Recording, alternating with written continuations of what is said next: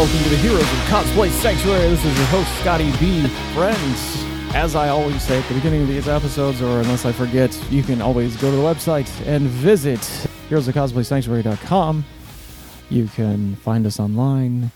You can message, you can send an email. There's always ways to get a hold of the team here at Heroes. Not a very big team at the moment, but here we're going to talk about fakeness this week. Everything in cosplay is based on fiction, okay?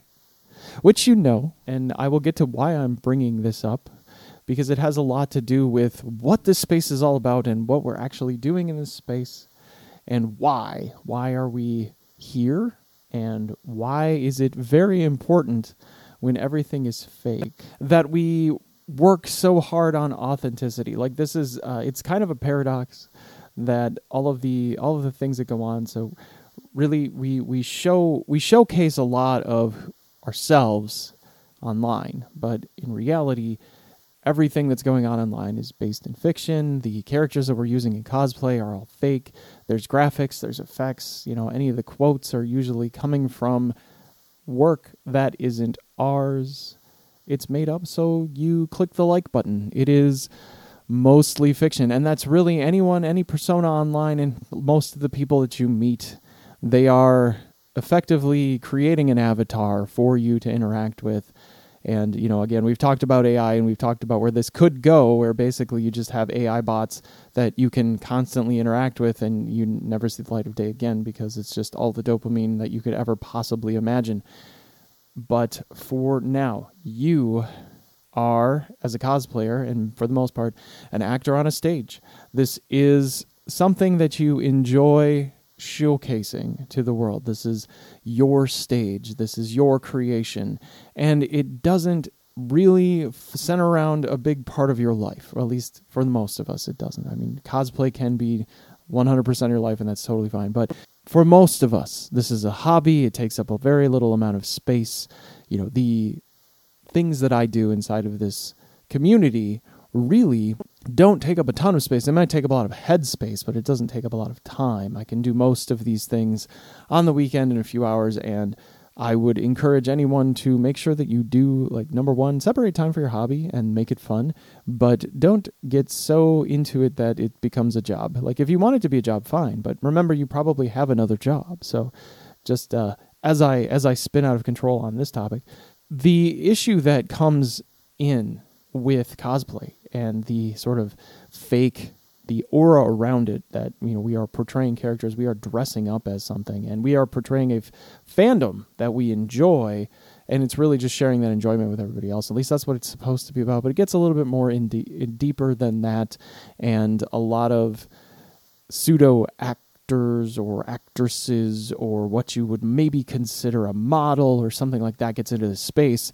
and generates a lot of momentum through the way that they showcase themselves and what persona that they create. The reality is often very different. And because you're interacting so little with these people like you you don't really know. And even when you are friends like even if you have these mutuals you don't actually know what they get out like nobody really know like what do i do all day? I don't know.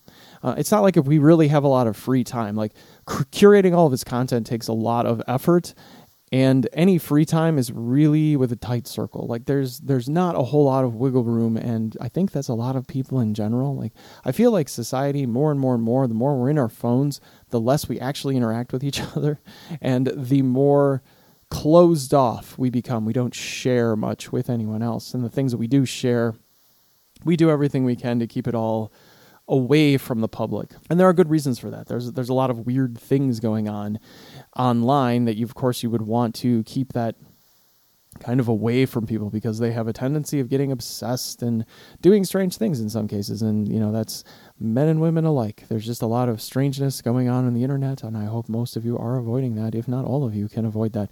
Nobody needs to deal with that. Just to try and put something out for people to enjoy be entertained by and absorb or consume as content. But we do go overboard sometimes with the fake and with what we attach ourselves to and with everything that goes into making alterations in be validated and we all kind of I don't know. We all I, I say that I speak in a lot of generalities so I will I will try not to this season.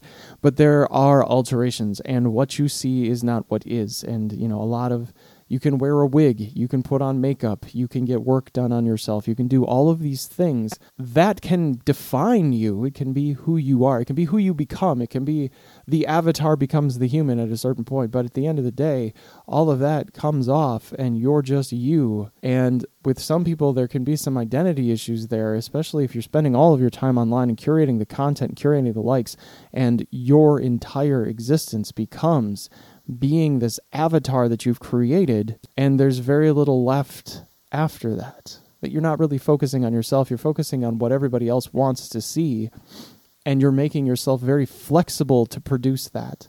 And very flexible can be ma- making very large changes to your physical appearance, to your outward appearance in order to fit into a box online. And people do this. The methods and in which you do it are becoming safer and safer, and the cost is going down further and further. So it becomes more and more a space where people who want to really get into this and who really want to compete have all of the tools that they need to to basically manufacture themselves into something that people, which to me, again, is very fake. it's not authentically you. And if this is authentically you, is this the message that we're sending through cosplay? Is it something that we should be communicating to the world, especially to all of the kids who watch the Disney Plus and all the kids who read the comics and watch the cartoons?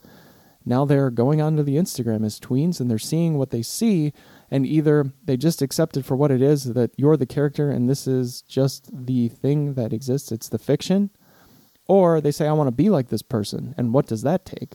And they start looking into that. So you have to be very careful with what you put out as cosplay and who you portray. Like there there definitely is an audience here. Like sure, you can go in a completely different direction and you can say like this is me and this is what I'm about and this isn't really for this market. This is not who I'm after. This is not my ideal client avatar. This is not my ideal person who's following me. Wasn't for them. Sorry. Wasn't what I meant to be.